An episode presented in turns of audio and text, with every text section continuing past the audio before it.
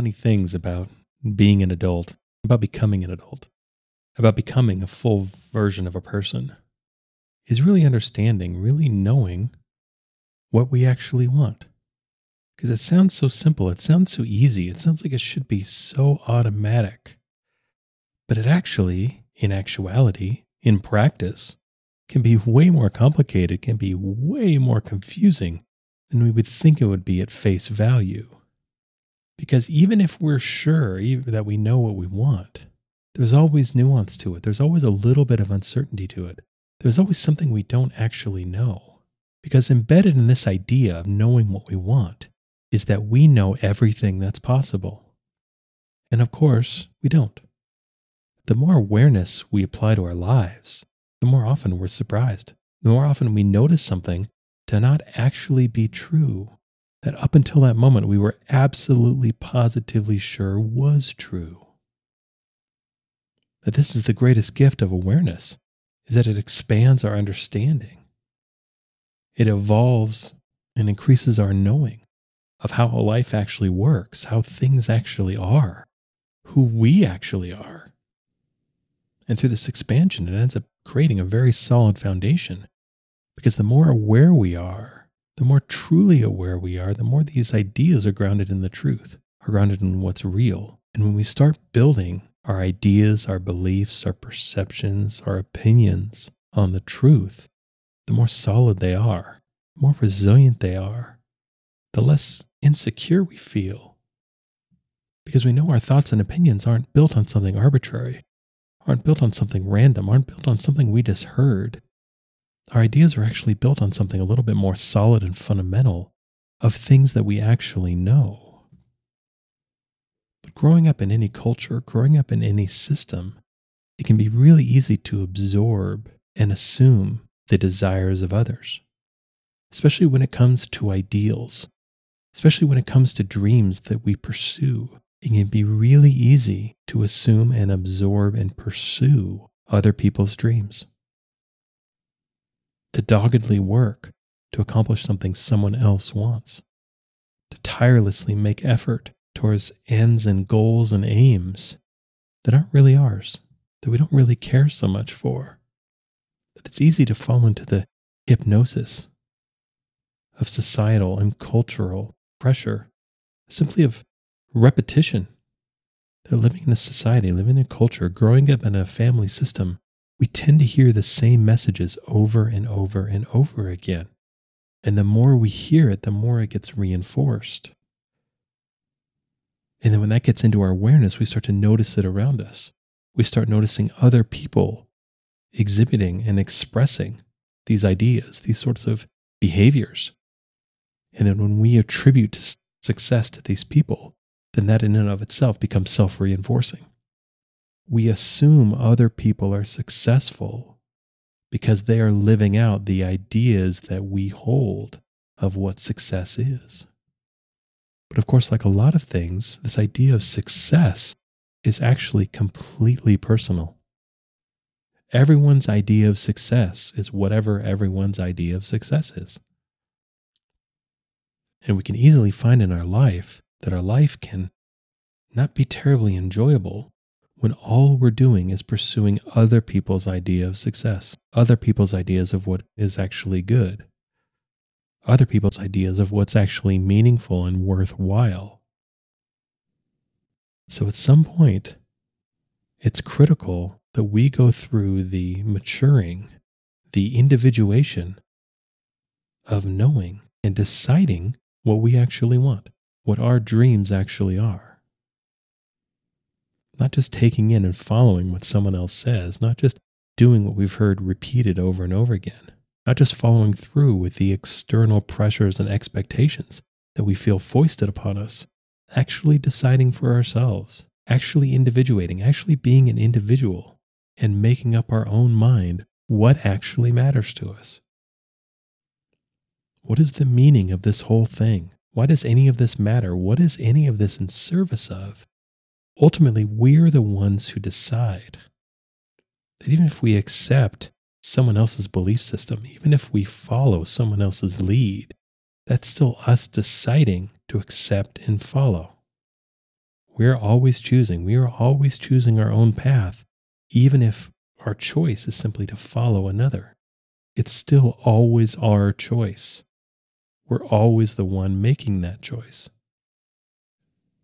And this idea of living out someone else's dreams, this idea of pursuing what someone else says is valuable, what someone else says is meaningful, what someone else says is successful, what else someone else says is important and good, is that if we never challenge these ideas, then it's really easy for us to lose contact with ourselves, lose contact with our own life. That it's kind of an indirect way of living. That we're not really living life as an individual, we're living life as a member of a larger group. We're hemming towards and adhering to the mores and the expectations of this group. When for anything to really be good, anything to really be useful, it should be able to stand up to a little bit of critical thought, a little bit of scrutiny, a little bit of questioning. That's how ideas and beliefs become durable. They attain their durability through being challenged, through being looked at, through us living the examined life, actually looking at ourselves, actually looking at our experience, looking at who we are, looking at what we do, and asking ourselves how much of this is actually good? How much of this is actually me? How much of this actually matters? These are important questions. These are important questions in order for us to achieve a sense of wholeness and it's just an important part of getting to know ourselves. It's an important part of actually knowing ourselves, is knowing what we actually want. Because all of our effort, day in and day out, is directed towards what we want. Everything we do, we do because we want to. And this can get really complicated. This can seem like the opposite of the truth, especially in times where we feel really put upon, where we feel like life has really dealt us a hand that we really don't want to play anymore that we're desperate for change, that we just want to be different. Even in that circumstance, it's still us choosing to do all of the things that we are choosing to do. And maybe we feel we don't have any choices. Maybe we feel like these choices have been made for us, but it's still us choosing. Or maybe we're intentionally avoiding making a choice. We're just going through life in autopilot. We're just being blown around by circumstance, by going here or there, following the loudest voice, following the path that's the deepest rut. Well, that in and of itself is a choice as well. Even choosing not to choose is a choice.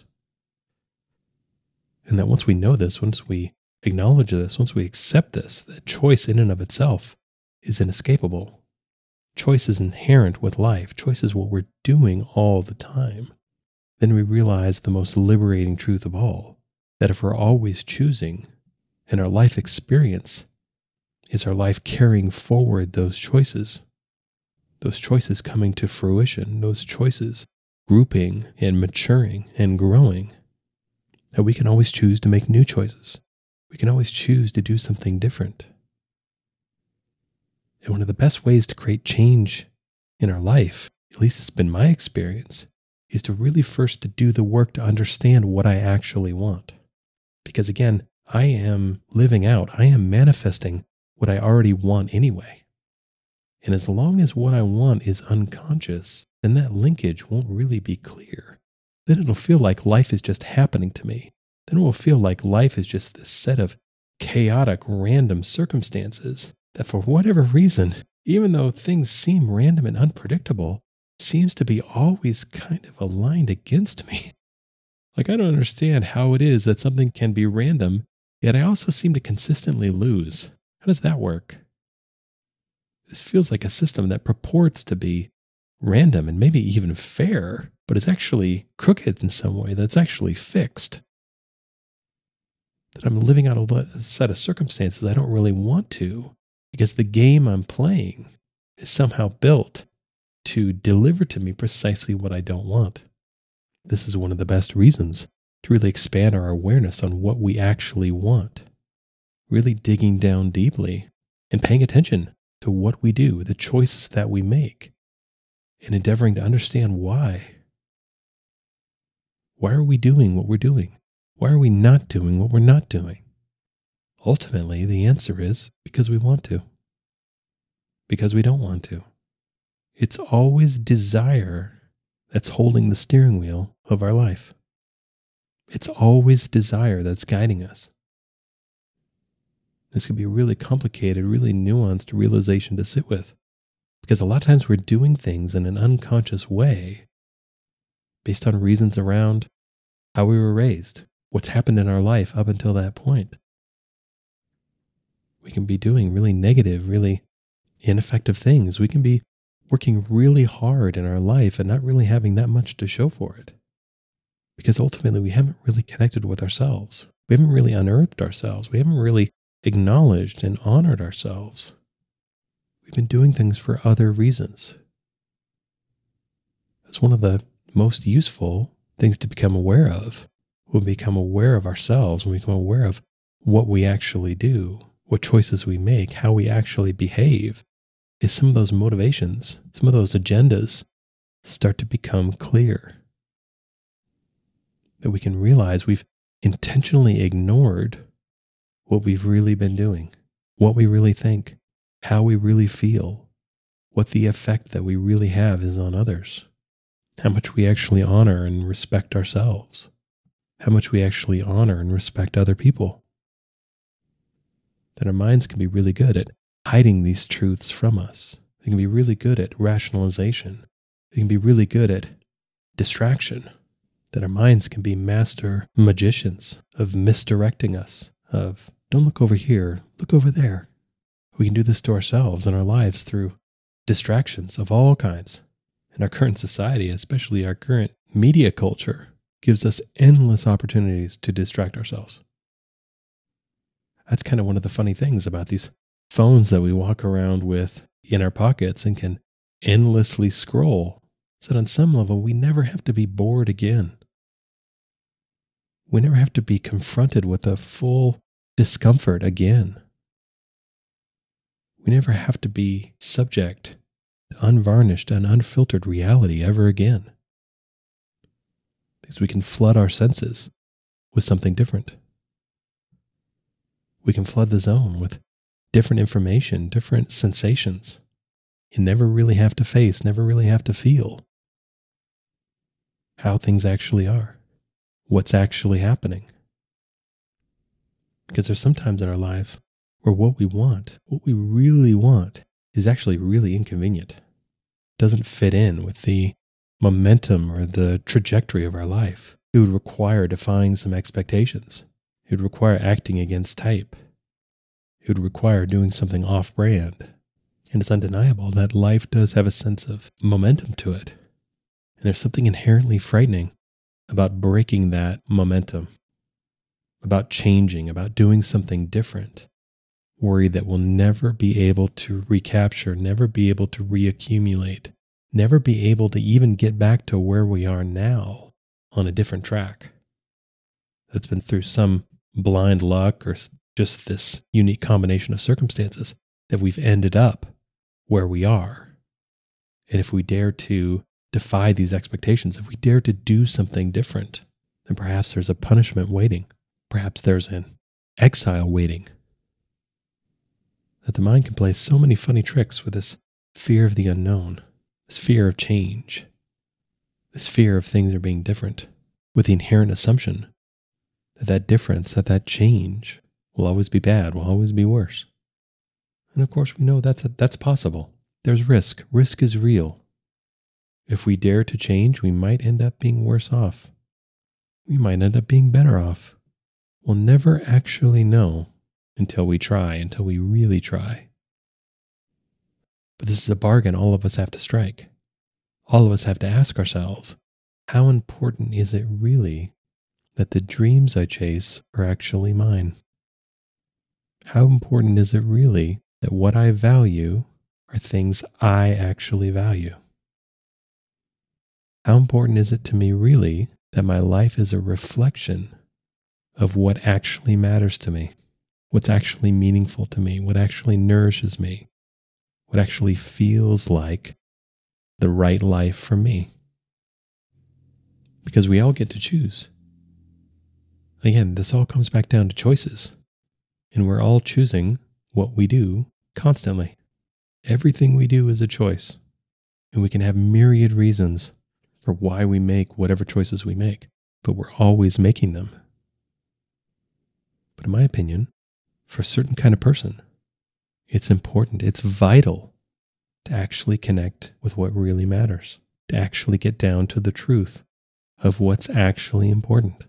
Why am I actually here? What's actually meaningful to me? What's actually nourishing to me? What actually feels good? What actually feels right? And that there comes a point where I simply can't act against that anymore. That's kind of one of the funny side effects of this awareness is I become aware of things that I can no longer ignore. I can't pretend anymore. I can't act as if. I can't follow and try to live someone else's life and not only pretend that it's mine, but even worse, pretend that it's good and what I want. I have to choose. I have to choose myself. I have to choose truth. I have to choose reality. Because otherwise, I'm just kidding myself. Otherwise, I'm just fooling myself. Otherwise, I'm just living a life that's artificial, that I myself am disconnected from. That whatever desires I have, whatever I want, what I really want, what's actually underneath all of it, is connection, is wholeness, is fullness, is something real. That that matters more than anything. That I will take an ugly truth over a beautiful lie any day. That I can't abide deception. I can't abide manipulation. I can't abide going through life feeling like I'm participating in or perpetuating a trick, especially when I'm the one pulling the trick. But we all get to choose this relationship for ourselves. We all get to choose what matters, ultimately. We all get to choose what we value. We all get to choose what we pursue.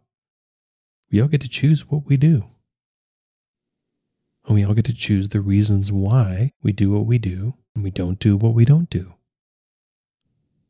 And no matter how grandiose we build up these motivations and reasons to be, these are all just things we've decided are important. But at a certain point, all of us have to choose how important truth really is. All of us have to choose how important reality really is. All of us have to choose what level we want to interact with in life. How superficial, how deep, how trivial, how durable, how meaningful, how meaningless. We all choose, we all get to choose, and that's the beauty of it. But I would make the argument, I would put forth that we can't really fully know ourselves until we fully understand what we actually want, until we fully know what our dreams are, and we fully know our dreams as our dreams, not something else someone told us, not something we've inherited, not just following something because we have seen it on TV and movies our whole life, not just following something because we've been societally programmed or cajoled into being that way. Choosing for ourselves, choosing meaning for ourselves based on what's actually important to us, arriving at meaning through our own awareness. And as our awareness expands, as we really pay attention, we really listen, we really notice, we're really aware, and we're really self aware, we're not kidding ourselves. We're not kidding ourselves that we're a better person than we think we are. We're not kidding ourselves that we're more noble than we really are. We're not kidding ourselves that we're more impressive than we really are. We drop the act. We lay down the mask and through our awareness, find a way to just be. And know that that's enough. Give up the game of trying to be the most impressive one in the room. Give up the game of trying to be the most valuable one in the group. Give up all the little games that fear and insecurity will try to get us to play and perpetuate, and instead just be. Choose for ourselves what actually matters, what's actually meaningful, what we actually want. Because no one else has the exact same set of desires as we do. This is part of our individuality. This is part of our beauty. As a person, we have our own individual desires. And in my opinion, anyway, there's something beautiful in acknowledging this. There's also something beautiful in pursuing this. It's working to help those desires find expression. That what we really want, who we feel we really are deep on the inside, giving that part of ourselves a chance to breathe, a chance to be, a chance to speak, a chance to express, a chance to do. In our lives, in the real world, of directly connecting with ourselves on a very deep level, and then finding expression with and through this part of ourselves, and asking ourselves what we've been pursuing, what we've been following, what we've been doing. Whose dreams are these anyway? And if they're not really ours, if they're not really important to us, and realize we're missing a fundamental part of life, we're missing out on the pursuit of what matters. We're missing out on the inclusion of what matters. We're separating ourselves from meaning. We're separating ourselves from fulfillment because we're not actually pursuing what would be meaningful and fulfilling to us. Because ultimately, no one else can feel fulfillment for us. No one else can feel meaning for us. These feelings are entirely individual. And they are whatever they are for us. It's completely personal. And at the very least, since we have the ultimate freedom in our life to choose whatever we will, we might as well choose this. We might as well choose ourselves. We might as well choose meaning and fulfillment whatever that means for us, and continue making that choice. Because as we pursue it, these ideas will expand. As our self awareness grows, as we really get to know ourselves, really get to know the real selves beyond ideas that we've had implanted from other people, beyond the person we've been trying to be all along. When we really get to know who we actually are, and these ideas of meaning and fulfillment will naturally expand because our awareness, our consciousness of ourselves is expanding as well. And that when we connect our life, when we connect the choices that we make and the direction of our life with what's actually meaningful and fulfilling to us, then it really feels like we're getting somewhere. Then it really feels like we're grounded to something real, to something true. Then we can feel life start to give back to us instead of feeling like it's just something we're constantly giving to and not really getting much back. We can start participating in the economy of meaning by going after what's actually meaningful to us and finding along the way we contribute to the meaning of others as well. That through our own self awareness, the deeper we go, the more we know, the clearer we get then naturally we find our way to others. We find our way to unity. We find our way to community through our own self awareness. We find a way to greater awareness through our own self awareness. And we get to choose what we do. We get to choose what we value. We get to choose what we pursue. And to live a good life, to live a fulfilling, meaningful life it's important to pursue what actually matters to us. It's important to pursue ideas and beliefs that are actually ours. It's important to pursue what we actually want. It's important to know that the dreams we're chasing are actually ours. I hope you enjoyed this episode. All episodes are given freely.